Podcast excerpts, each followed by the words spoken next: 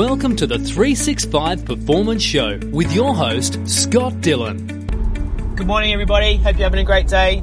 So, today's topic is this What if it actually isn't true? So, I'm sitting here driving along on the way to work, and I'm thinking about stuff that I want to do, things that I haven't done before, why I haven't done it. And here's the thing I always have reasons for the things that I haven't accomplished or started or tried to do yet. Reasons. Reasons. Also known as excuses. But I guess as individuals, we don't like to hear them hear us say to ourselves that they're excuses. We like the word reasons. But here's the thing: doesn't matter if it's in a relationship you have with someone, or if it's if you maybe you haven't started training yet, or you are training, you're not getting the results that you're after.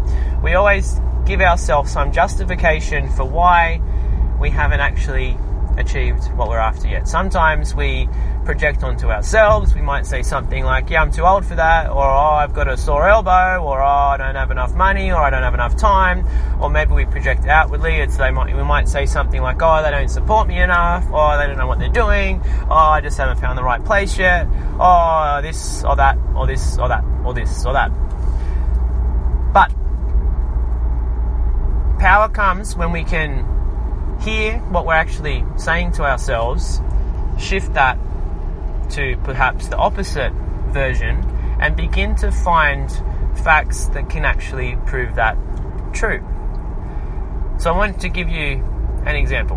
An example could be someone that is being kind of active. Think about this as possibly uh, a lady or a man that's been kind of healthy, active, going to the gym all their life. So they've been going to the gym for the past 15 years or so, and maybe right now they're 40.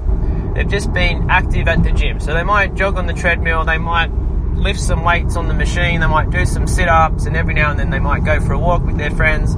They eat fairly healthy, they're not overweight, maybe, and they're, they're kind of just like in good shape. But they got they're about 40 or 45. And they have this thought I want to do an Ironman or I want to do a marathon something that like pops into their head like something that they actually would like to do and accomplish. Sounds good. They know there's a lot of work involved, but then straight away this little story comes into their head like I'm too old. Perfectly okay to, to think that. Obviously, you are older relative to a 20 year old person, but when you begin to just hear that little story that little reason that comes into your head, something that doesn't serve you, because obviously by you thinking and telling yourself that you're too old, you can't do it, you're never going to actually do it. But if you can actually hear it, let it serve you, and then flip it around, and then write down, I can do the marathon, the Ironman, whatever. I'm not too old, which would obviously be the opposite version of the original. And then just find little facts to prove it true. And it's like it's a really, really simple exercise, but straight away it begins to put you in a place where you can actually find some truth in it. Obviously, if you did this, probably one of the first things you do would go on little Mr. Google and type in something oldest person to complete an Ironman, oldest person to complete a marathon, and you'd see that there's probably a bunch of crazy lunatics that are probably 90 or something that have done it in these, this day and age. But it just begins to break down that little wall that we have.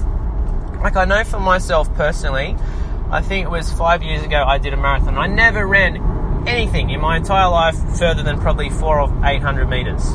But one day I was on Google and something little popped up. Some lady, I think she was uh, a 50 year old lady with five kids, completed a marathon. I wasn't even thinking about doing a marathon because I thought I had no capacity to do that whatsoever.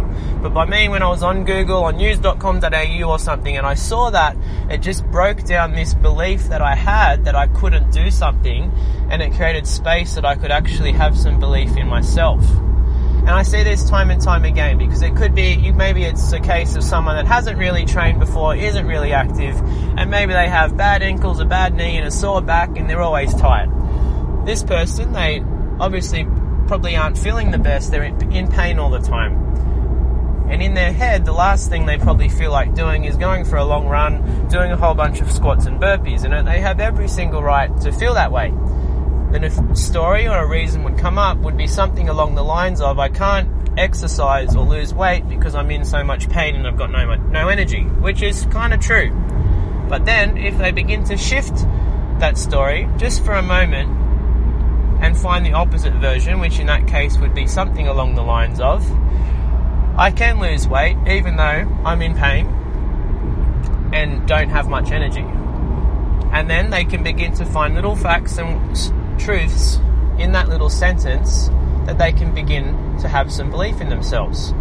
Straight away, by thinking of it in that aspect, how can I actually get out, out of pain, begin to lose a bit of weight, begin to have a bit more energy? Well, they could possibly work on their nutrition, they could work with like a personal trainer that can work around their injuries and ailments so they can do stuff that doesn't cause any harm and just make slow, steady progress like they should in any actual exercise regime. But by doing that, it just creates this little space and gap in our brains that allows the possibility to open up.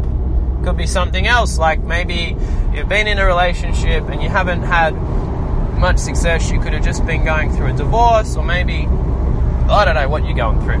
But in that case, you can, when you leave something like that, you, you end up in most nine times out of ten, you end up feeling a bit low, like you're never going to find someone, and then you can actually end up looking into yourself with shame and guilt. But if you ask yourself a different question, like I'm gonna, opposite version of that, which would be something along the lines of, I am gonna find someone, people do love me, it allows you to create a space and see in your life all the beauty that you do have in there that you're possibly not seeing right now. And every single one of it, doesn't matter how good you're feeling today, how much you've accomplished in the past couple of weeks, how good you're feeling, we always have these little stories and reasons in our life that constantly pop up. So I want you to have a think today where in your life are you telling yourself reasons for you not getting what you actually want?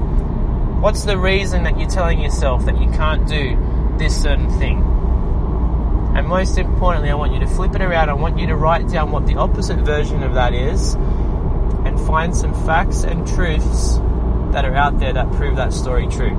Hope this helps and it can get you moving more towards getting what you want. I hope you have a great day and I'll speak to you soon.